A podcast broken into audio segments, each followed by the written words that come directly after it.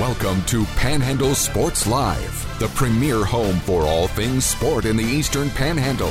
He's across midfield. He's into the open field. Touchdown, Martinsburg. On the first play from scrimmage for Washington has put six points on the board from 88 yards out. Hear from the coaches and players that make the Eastern Panhandle the place for sports in the state of West Virginia. This kid, he's got silver bullets and it's a two possession lead for the Applemen. Gets a high snap. Robinson trying to get to the outside, makes a chip move, gets to the inside. Keyshawn Robinson, touchdown, Cougars. Be a part of the conversation on today's show by texting at 304 263 4321. The throw not in time. Hedgesville's going to Charleston. He's down the sideline. Touchdown, Aiden Kane. Touchdown drive. Oh my goodness. Three to shoot. Runner in the lane. It's in. Shepherd wins. Shepherd wins at the buzzer. The Spring Mills Cardinals, 18 0 to finish the regular season. Now, live from the Hoppy Kercheval building in historic Martinsburg. Get your popcorn ready. Panhandle Sports Live is on the air.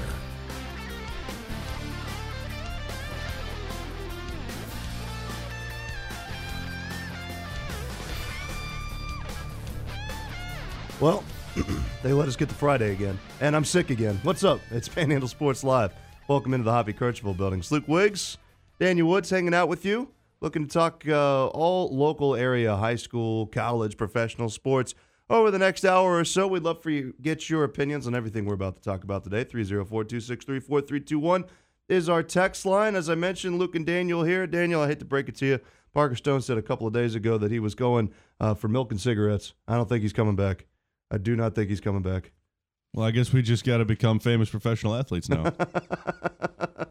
I'm just That'll kidding. get his he's attention. he's uh, feeling a little under the weather. He'll be back, I'm sure, early next week. Uh, the same to be said for Marsh Gavalik as well. You know, things get a little seasonal here in radio. Uh, we- we're not immune. We are just regular people, just like you all. I put on my pants one leg at a time, just like the average man. Um, so we're we're not guess I'm not the average man. What do you jump in?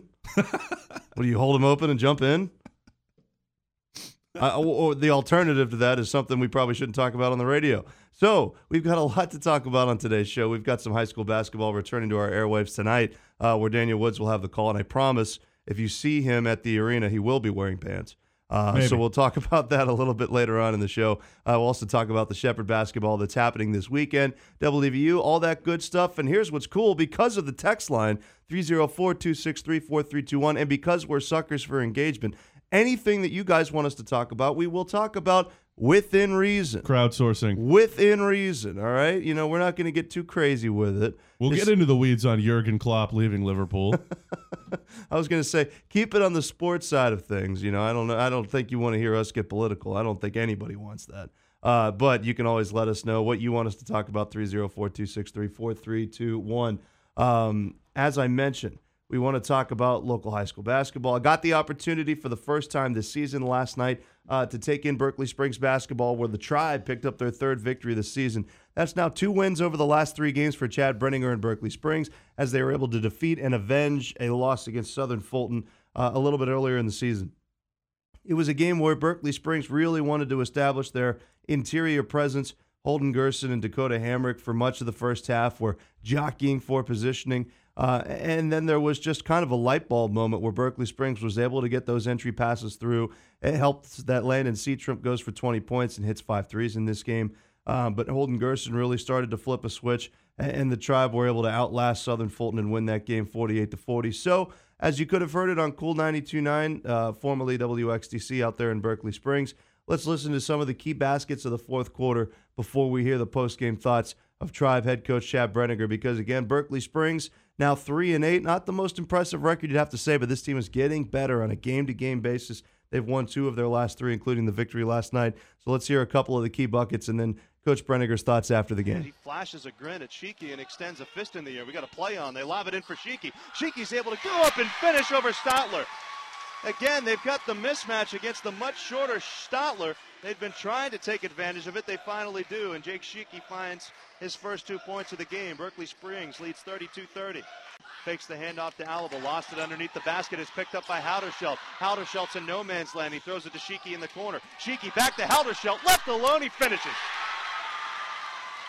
Halderschelt was triple teamed when he threw it out to Shiki, and all three of those defenders evacuate. And Gerson gives it out to Shiki now left wing. Shiki takes it into the paint. Shiki with the right hand can't finish. Gerson got it back, and he tied the game.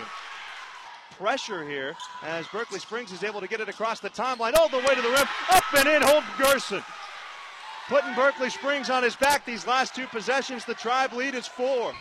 Dribbles a couple of times with the right hand, fires away, no good. Rebound. Offensively put up and in by the Tribe. Dakota Hamrick. The Tribe victorious tonight, 48 to 40 over Southern Fulton. We're now joined by Berkeley Springs Indian head basketball coach Chad Breniger. And coach, uh, as you go back and look at this game, your backcourt uh, does a lot of big things for you tonight. Landon hits a ton of key shots, and then Jake Alabo, the freshman, comes in, only has the one point, but filled in for Isaiah Hutchinson, who had the foul trouble. So you stick with the freshman. He gave you some key minutes down the stretch. Yeah, yeah. I thought those guys did a really good job. I thought they did a great job defensively.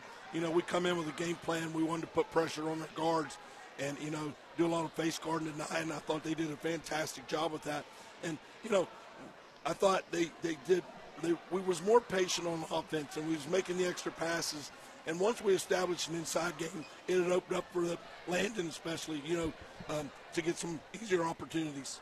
Well, you mentioned that inside game, coach, and like you said, struggled early on with Hamrick and Gerson trying to get the positioning, some of those entry passes, not the cleanest, but when you needed to most, you got some buckets from them down the stretch. Yeah, we did, and uh, you know this is a good win for our program. We've been trying to find ourselves all the way up this season, and uh, you know we we watch a lot of film, and, and, and the kids are buying into it, and you know we we needed to, they needed this, you know, just for confidence and and you know, they've been getting better every day. I'm happy with what I'm seeing. I know the record may not reflect that, but again, you know, it comes sectional time, uh, we're, we're going to be a little different team if we keep working hard like we do. Absolutely. Well, you mentioned the schedule. That's now two wins over your last three. Like you said, yeah. got off to a little bit of a slower start. Uh, the biggest improvement that you've seen from this club? What has it been? And, and like you said, what does this mean momentum wise going into the back of the schedule? You know what? I, I think it's just a mental game. Um, you know, we, we played a monster schedule to start the season, and you know, kids could, could just quit right there, and they have it. Um, you know, they want it. They understand how they got beat, and they want to get better, and they want to be that team. You know, so I, I think our mental game and, and our unselfishness. Uh, there's times early in the season, you know, we just weren't fluent on offense and taking bad shots. And again, in the last couple games, you know, Frankfort beat us the other night, but I was very happy with the way we played because I've seen improvement you know, it just wasn't the same stuff. So absolutely. Well, coach, congratulations on the win. Sounds like you need a couple of cough drops and a good night's sleep. Yeah, yeah. Uh, hey, thank, thank you very much, yes, coach. sir. Thank you. So that was Chad Breniger in the victory yesterday for Berkeley Springs against Southern Fulton. Again, um, this is a tribe team that's different when they're able to hit some outside shots. It opens things up in the middle. They got a lot of players that really know exactly what they want to do offensively. Jake Shiki only has the two points that you heard there were the only two that he scored all game, but he keeps the ball moving. Jake Alavo came in and gave them some great minutes as a freshman, and he's one of a couple of freshmen that came in and got minutes. Uh, Stotler, another one, Brendan Hoover. So Berkeley Springs also has some pieces long term that I'm excited about. But it brings me to this point, Daniel, because you've seen a lot of high school basketball and a lot of teams that start the season in a lot of different ways. How often have you seen it? It's not unprecedented because it seems as though there's a team every year that fits this description. Get off to a really slow start. Berkeley Springs lost their first five games because they're trying to figure out what their identity is. Lost a couple of key pieces a season ago. Are we going to play through our bigs? Are we going to be more balanced? How well are we going to be able to shoot the ball? And then you answer those questions as the regular season is going on. All of a sudden, you're in the month of January. You've won two of your last three. Yes, you're below 500, but the beauty of the playoff picture in high school sports in West Virginia is everybody makes the playoffs. So at some point, once you get off to a slow start, yes, you're not going to be the number one team in your section anymore.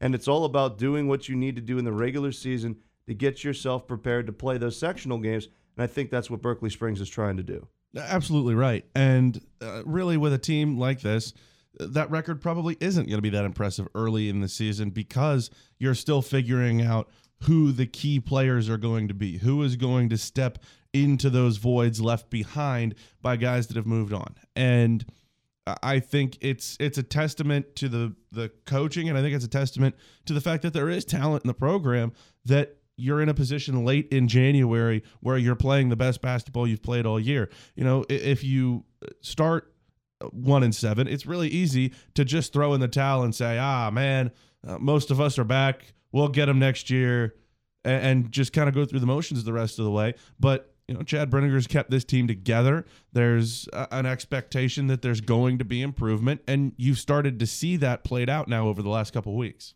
So for Berkeley Springs, as we mentioned, you can catch Tribe basketball all season long on Cool 92.9. Appreciate Parker Stone. Let me fill in for him yesterday. Got to call that Tribe victory. Uh, they've got games upcoming on the horizon, uh, most notably coming up on the 29th against Fort Hill. They go to Frankfort, to Keyser, to Hampshire. Uh, so they're staying in their section in their region for a tough stretch of games in the regular season to test their mettle against some of the same teams that they're going to be playing in the playoffs. We're going to go ahead and get to our first break. As always, like I said, you can text us 304 263 4321. Here's a texter that wants us to tackle the real issues. Does Kelce propose to Tay Tay at the Super Bowl? No. No. we I got a ways to go on that. I wonder if there's a, wow. Shout out to, to to relationship counselor Daniel Woods. He needs to earn her trust first. Uh, I wonder if that's a prop. You can bet on that. What color's the Gatorade going to be? Over under on the anthem. Does Travis Kelce? We gotta we gotta do a bunch of Super Bowl Oh, we props on will. show. Believe me, we will. We've got the degenerate himself, Parker Stone. He's he's probably been plotting what color the Gatorade is going to be since last year's Super Bowl. So we absolutely will do a segment on that when the time comes. And of course, we've got um, more NFL playoff games coming up this weekend. We'll talk about that a little bit later on in the show. Break to take when we return. We're going to talk about tonight's high school boys basketball game because it may be the battle for second place in the EPAC, at least as it stands in the month of January. And again, your texts are always appreciated 304 263 4321. We're back after this. It's Panhandle Sports Live. Want to revisit an episode of Panhandle Sports Live? Follow the Panhandle News Network on Spotify today.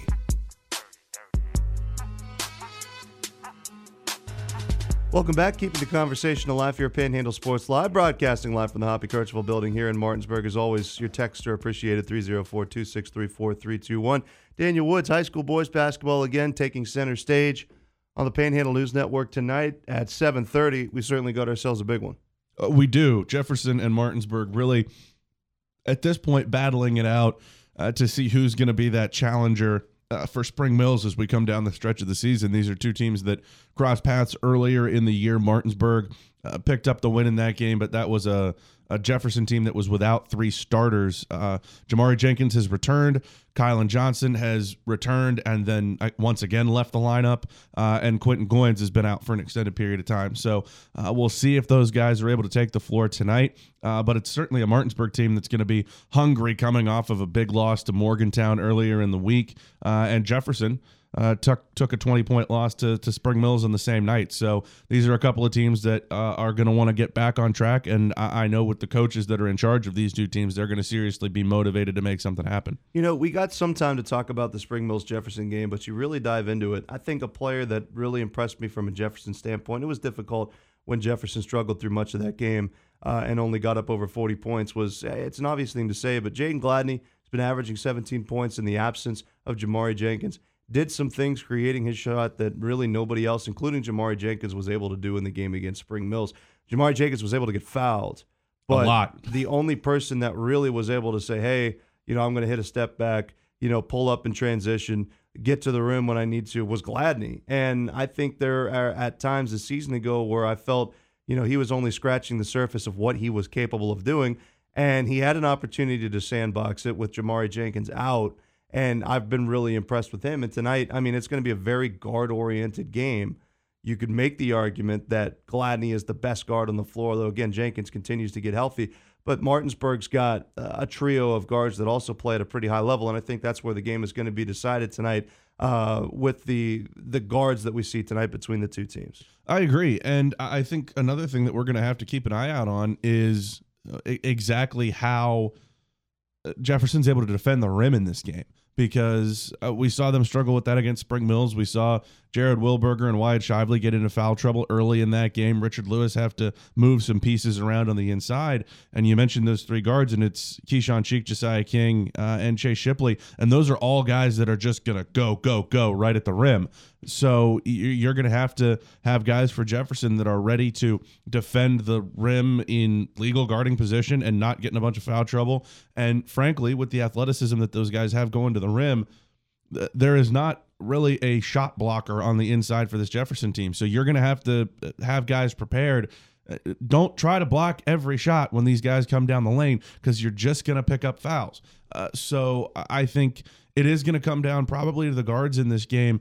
Uh, but if Martinsburg can open the floor up, get out and run a little bit more, uh, and these are two teams that like to press a little bit too, uh, I think whoever wins in the open floor uh, more than anything is going to be the team that walks out of there with a win tonight. Well, and keep this in mind as well. You know, we're starting to get to the point where everything's really starting to get locked in from a talent standpoint. I mean, we're what a month away from the regional or the sectional and regional play beginning here uh, across the Mountain State. These are games, obviously, that have significant appoint, uh, importance anytime you play a conference matchup, but especially now in January, especially for these two teams, because like you said, it's the last time they're going to see each other, and then until again, presumably a matchup in the postseason. uh, there's a very strong possibility these teams could play each other to go to Charleston.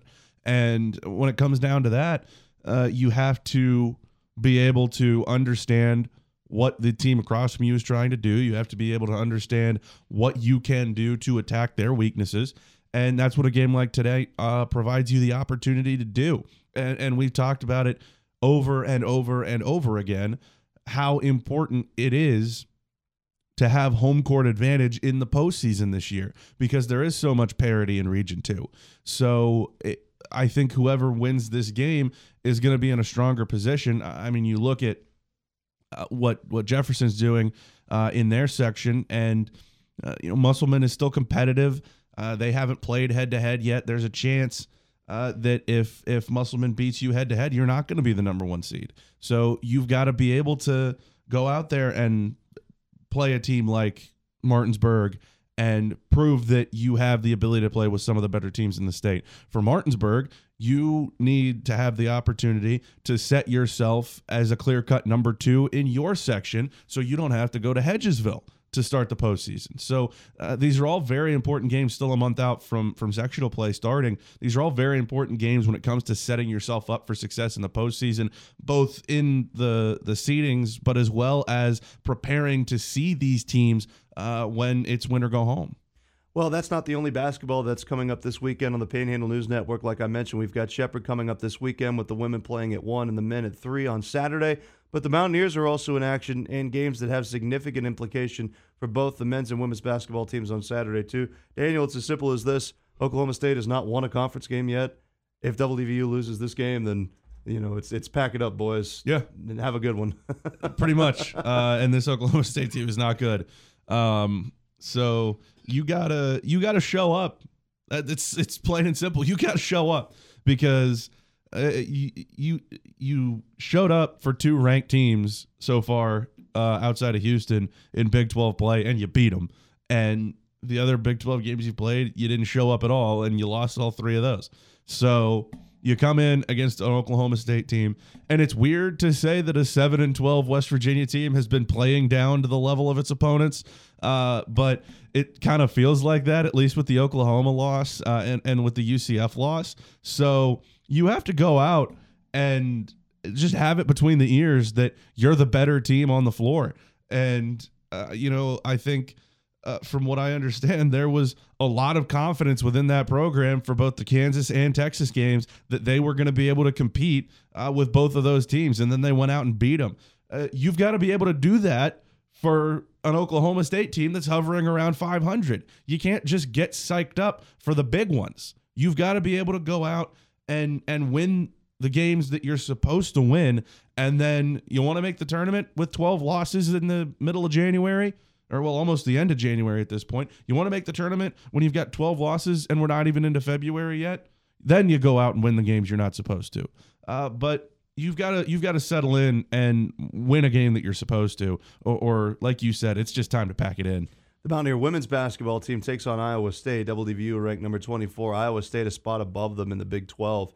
Um, but WVU can change that with a Saturday home game. Your thoughts on this game? WVU 16 and 2 overall. Iowa State 12 and 6, but in conference play, uh, they're a win better 6 and 2 to WVU's 5 and 2. Although Iowa State, after getting off to a pretty hot start in women's hoops, are coming off of uh, two consecutive losses, losing to Kansas um, by just a couple of points and then losing by eight to Texas Tech. So, some of your thoughts for the Mountaineers? These were the kind of games that in the past, um, frankly, over previous regimes, WVU mid-table Big 12 team taking on another Big 12 team in the Coliseum on a Saturday, come out of the gate, drop the ball, and let points or an opportunity to move up in the conference standings get away.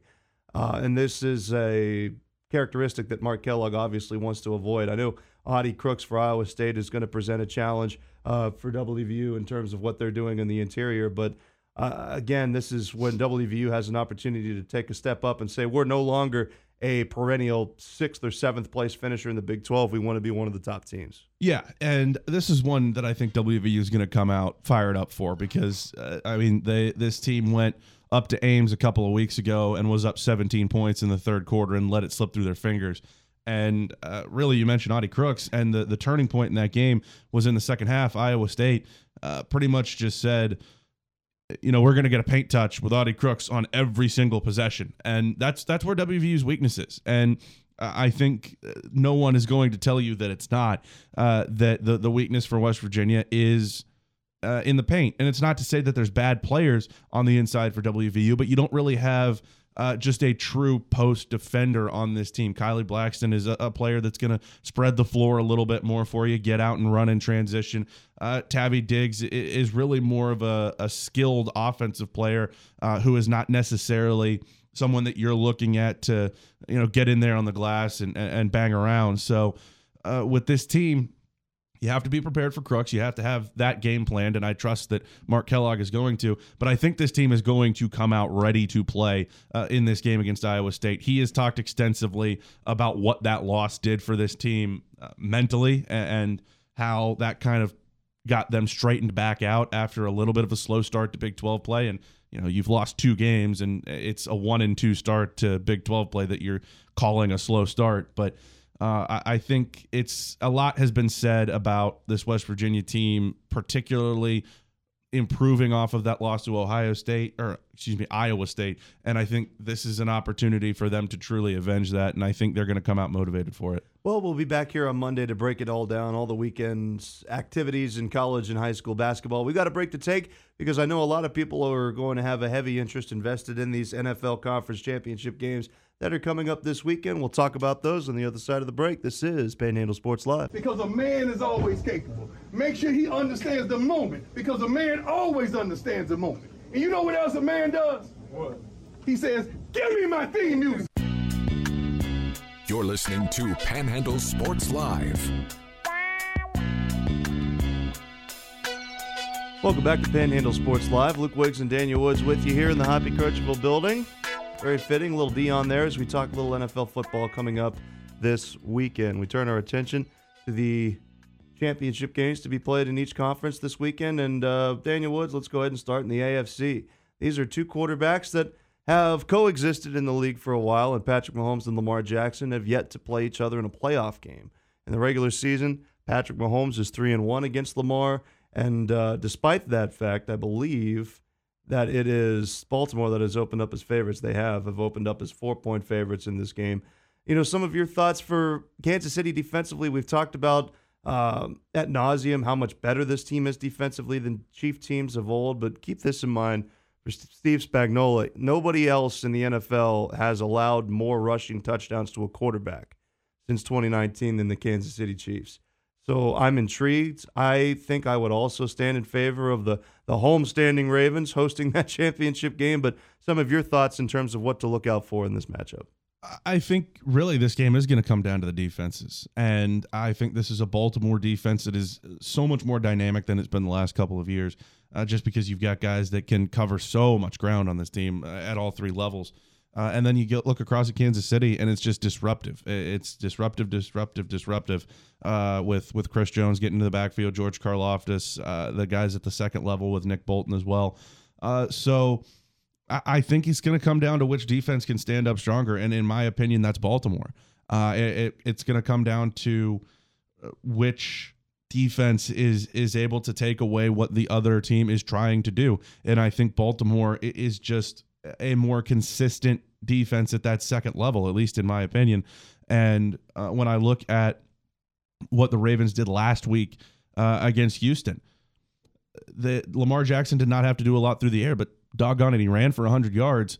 And I think this is a Kansas City defense that is not necessarily built to stop uh, Lamar Jackson in the ground game. You said it, the the most rushing touchdowns allowed to a quarterback since 2019. Uh, but I think more than that, uh, the the way that this defense is constructed is just not necessarily in a position to where they're going to be prepared to chase Lamar Jackson around all day.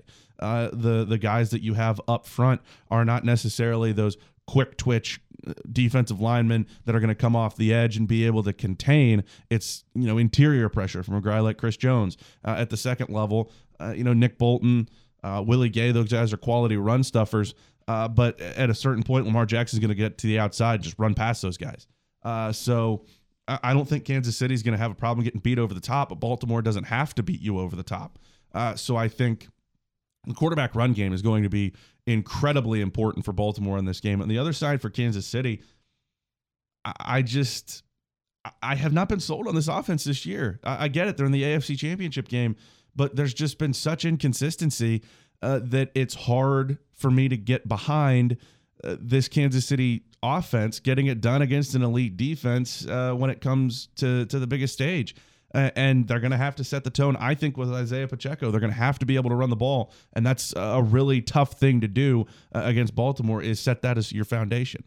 It's incredible to think that Kansas City has made it to six straight AFC Championship games. I was looking for that stat I believe it's since 2011 that this is the last time we haven't had an AFC championship game that does not include Patrick Mahomes or Tom Brady. Unfortunately, I couldn't find that, but what I did find was this even more impressive stat. Since 2009, there hasn't been an AFC championship game without Tom Brady, Patrick Mahomes, and you guessed it, Mark Sanchez. Hey. so it just puts in perspective how successful this Chiefs team has become. Um, your thoughts, I guess, to turn a little first takey, I do want to ask you this question. Um, you know, obviously, the rumors about the Kelce brothers retiring are both of them, not just uh, Jason, but Travis as well. If they lose this game, do you see that being it for him as a tight end?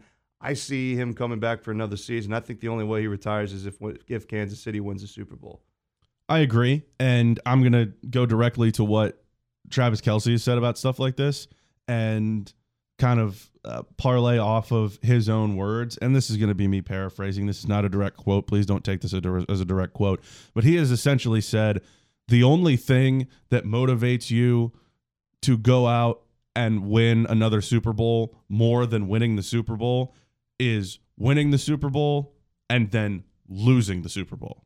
So I think the way you look at it, there's a, there's a solid possibility that, that yeah he does retire if, if they win it, but uh, it's it's been made very clear in in a lot of what he has said publicly that the one he believes one of the greatest motivating factors in all of sports is losing that championship game, and, and I don't think it's a situation where he would even remotely be willing to go out on that note, and yeah, the media, the media empire that's starting to grow around the the Kelce brothers is really impressive. Uh, but they've shown for the last two years that uh, they can still become these kinds of personalities uh, and these public figures while still actively playing in the NFL. So yeah, I think uh, if Kansas City wins, I think there's a, a, a really good chance that he potentially rides off into the sunset and becomes, you know, what the entirety of the sports internet thought Pat McAfee was supposed to be. Uh, but I think if if Kansas City doesn't win this game, then I think we're going to see Travis Kelce back next year, and I think we're probably going to see a Travis Kelce uh, that is going to be much improved from what we've seen this year, which is certainly, uh, to to be fair, a, a, solid season, but not what we've come to expect from him as the best tight end in the NFL. So, who wins this game? And the over under is 44 and a half points. Who wins? And do we see a over combined 45 points scored? I like Baltimore, and I like the under. All right, very good. Moving on now to the second game to be played on Sunday in the NFC, and what a juxtaposition it is. Nobody has played in more conference championship games than the 49ers. This is their record setting 19th performance. The Lions have been just twice to a conference championship game in the Super Bowl era. This is their first time in it uh, since 1991. San Francisco, because of that fact, you would assume, is favored by a whopping seven and a half points. The over under in this game set to 51 and a half. So, your thoughts on this game, Daniel? Lions, you know, uh, have gotten here not just because of the power of friendship, but also the fact that Jared Goff continues to be one of the best game managers of his generation and a pretty darn good defense highlighted by one Mr. Aidan Hutchinson. The 49ers on the other side are just a juggernaut, one of the best, in my opinion, the best coach team in the NFL with some of the best players in the NFL highlighted by one Christian McCaffrey. So, you know, kind of copy paste. Your thoughts on this 49ers Lions matchup that'll tip off kickoff for those of you so inclined, 6:30 on Sunday evening.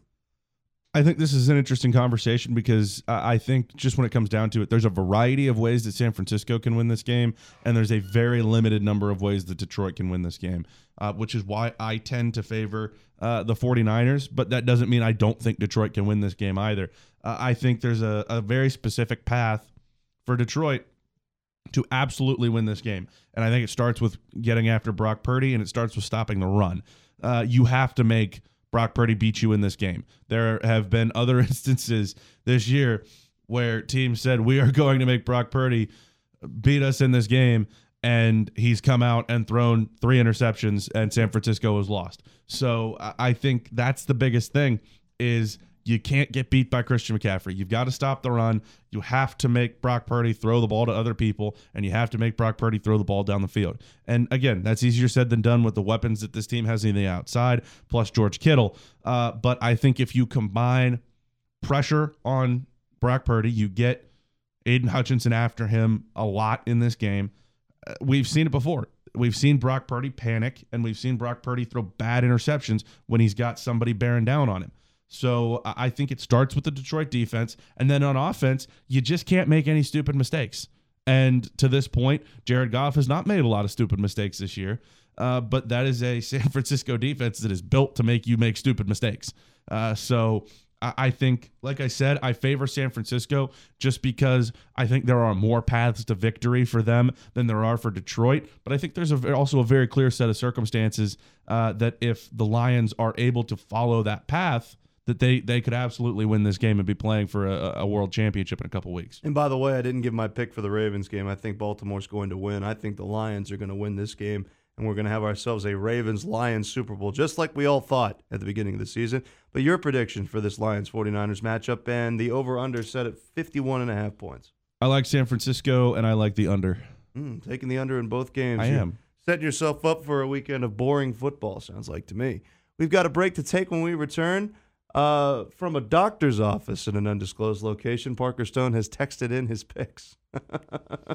so we will uh, give you Parker's picks for the weekend when we return on the other side. We'd love to get your comments as well 304 263 4321. Let us know, text line, uh, who your favorites are, who you want to see in the football or in the Super Bowl, and who you uh, think will be in the Super Bowl. Forgive me. We'll be back after this. It's Panhandle Sports Live. It's Panhandle Sports Live. Follow our socials for updates on live broadcasts of local games. Final segment for the week of Panhandle Sports Live. Don't forget, we've got high school basketball coming up tonight. Don't forget, you can text us 304 263 4321. We'd love to get your thoughts here in the dying minutes of this show. As I mentioned, Parker Stone is not here in body, but he is here in spirit because he sent in Parker's yeah, well, picks. that's called beginner's luck. Luck, luck, luck, luck, luck, luck, luck. Yeah, I like to call this my lock of the day. Proven it's never fails. Never failed once. So, Parker Stone, as we said, we wish him a speedy recovery as he's checking in from a doctor's office, and I'm sure he did not want me to share that information, but I will share his picks that he did text in. Uh, he wants the listeners out there to know because he followed this text up by saying, Feed the good people. Uh, that he is betting on a Brandon Aiyuk anytime touchdown this weekend. Lamar over on rushing. Heard the comment about the rushing touchdowns allowed uh, by the Kansas City Chiefs. Also, Zay Flowers under on receiving. Zay Flowers under on receiving. And Amon-Ra St. Brown anytime touchdown. So anytime touchdowns for Aiyuk and St. Brown. The over on rushing for Lamar Jackson and the under on receiving for Zay Flowers. Again, those NFL games coming up on Sunday and uh, we will certainly be breaking them down on Monday's show. Daniel Woods, we didn't get the opportunity to talk about this earlier. Got to take yesterday off, and that's why you and Clint Gage did a fantastic job of filling in on Panhandle Live, which is coming up here at the top of the hour. You're not going to want to miss that as we lead off the show with Secretary of State Mac Warner. But I took Thursday off because we went to the district for some Wednesday night hoops. as your Wolves were able to pick up a victory against my beloved Washington Wizards, and it came at a cost, some would say, or the start of something good for the district. Wes Unseld was fired as head coach of the Washington Wizards after that performance. He is no longer going to be coaching this team. Um, instead, with the new regime, Washington Wizards uh, back to losing ways as they lost last night um, to the Jazz, I believe. So, kind of your thoughts. Wes Unseld not getting the job done. 123 to 108 uh, was the score of the loss last night uh, to Utah. And it was abundantly clear that it needed to happen. Brian Keefe, who was a longtime assistant at Oklahoma City, is the interim head coach. I don't expect him to be the head coach long term. Um, you got to see Wes Unseld up close and personal, and it was abundantly clear to me that it was an NBA coach that did not want to coach. Your thoughts? He didn't do a lot. Um, he just kind of stood there. Just kind of hung out. Um, and I mean, this was uh, kind of an illuminating story in the Athletic today. Um, that uh, from Will Robbins that in 37 of the 43 games this year, Wes Unseld trotted out the exact same starting lineup, and the other six uh, games were because one of those starters was injured. And, and oh, by the way, this team has won seven basketball games. Uh, at a certain point, if you've won seven basketball games and you've played somewhere in the neighborhood of 45 of them, maybe consider changing some things.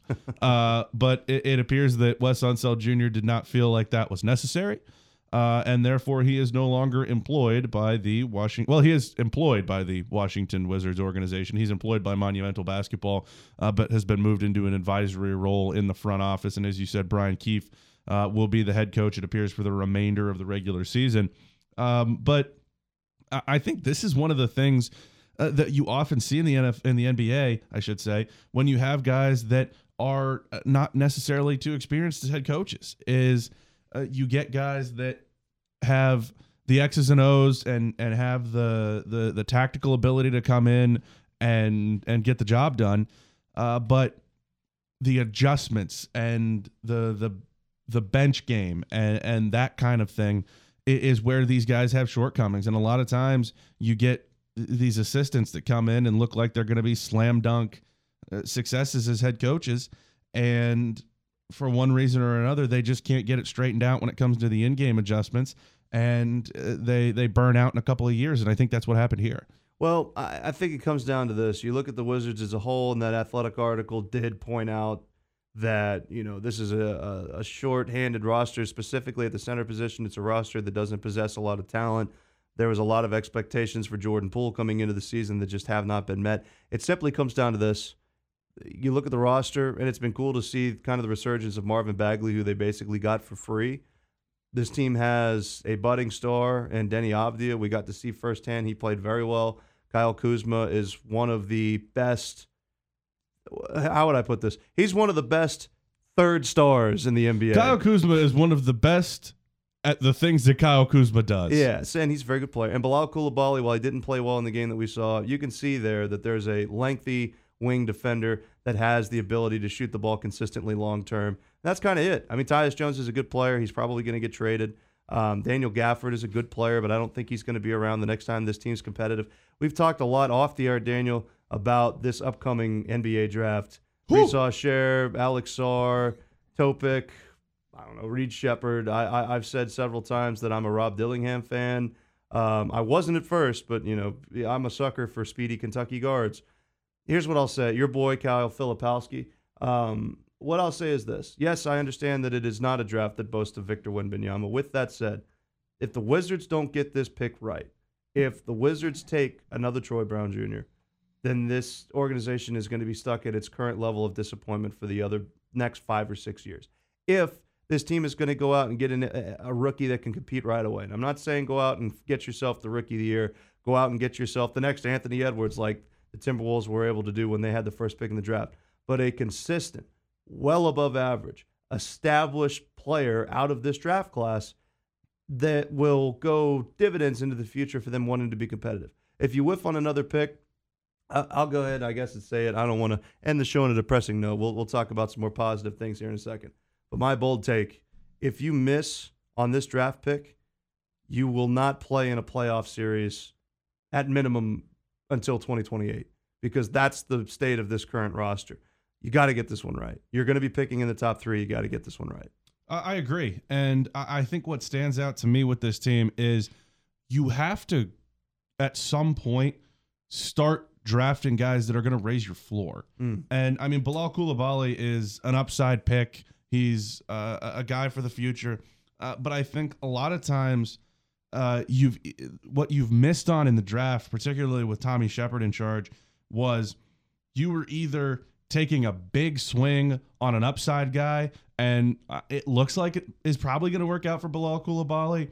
Uh, a similar pick to that is, Deni Avdija. That's taken a couple of years, uh, but it looks like he is really turning a corner this season uh, with well, what then he does. it becomes a concern that I, I guess who, in your opinion, are the top three players? And it's Reese it's Sarr, and Topic, right? Are those the top Ron, three players? Ron Holland's probably fallen out of that mix. I guess my concern is I agree with you. I'd like, like I just said, I want them to go out and get a player that can establish themselves not as a superstar, but as a consistent contributor. But if those are the top three players, those are all lottery picks. Those are all foreign players that you don't necessarily know how high their floor can be. So that just is another thing that encapsulates why this is such a bad draft class. No, I agree. I, I absolutely agree. Uh, but I think when you come down and you look at it, uh, uh, you've got to just take somebody that's going to make you better. And I have a lot of questions about who in this draft is going to do that right away. I think, honestly, if you're a team like the Wizards, I would rather be picking four, five, six than I would one, two, three, because then you're in the mix for a guy like Reed Sheppard that, yeah, is he going to be an all star someday? Probably not. But is he going to come in and run your second unit as a rookie and average 10 points, four rebounds, and four assists and shoot 40% from three by the time he's in his third year in the league? Yeah. Uh, so uh, I'm I'm not sure. There are upside swings in this draft, and I have a lot of questions about a lot of them. I, I think if you're picking in that top three, and you want somebody that's going to make an immediate impact, I think Alex Sarr is your guy. But when it comes down to it, he's not going to be a complete product on day one. He's going to come in, he's going to make an impact as a rim runner, he's going to make an impact as a shot blocker. Uh, but the skilled things you see him doing uh, in the NBL right now, he's not going to be doing in the NBA right away. So I, I think if today I'm the Washington Wizards, I'm picking somewhere in the top three. I want Alex Sarr to be there when I'm picking on I'm picking somebody off the board, uh, but I need to be also ready to understand that he's probably not an upgrade over Daniel Gafford in year one. Uh, year five, absolutely, uh, but I- I'm I'm just looking for somebody that's going to be that combination of upside and floor uh, right away. Well, that's going to do it for us on this edition of Panhandle Sports Live. Thank you for making this part of your Friday morning. You can catch this show podcasted coming up here in just a couple of moments on our Panhandle News Network Spotify page. We've got the award winning Panhandle Live, another edition of myself and Clint Gage holding it down. Mac Warner will lead us, uh, lead off the show, I should say, the West Virginia Secretary of State. Going to be a fun conversation to be had. And of course, we've got Metro News Talk Line coming your way at 10.06. Daniel Woods, Parker Stone, I've been Luke Wiggs. We'll talk to you on Monday. That's life. That's life. That's what all the people say. You're riding high in April, shot down in May. But I know I'm gonna change that tune. When I'm back on top, back on top in June. I said that's life. That's life. And as funny as it may seem, some people get their kicks stomping on a dream. WEPM Martinsburg and WCST Berkeley Springs, a WVRC media station. We're proud to live here too.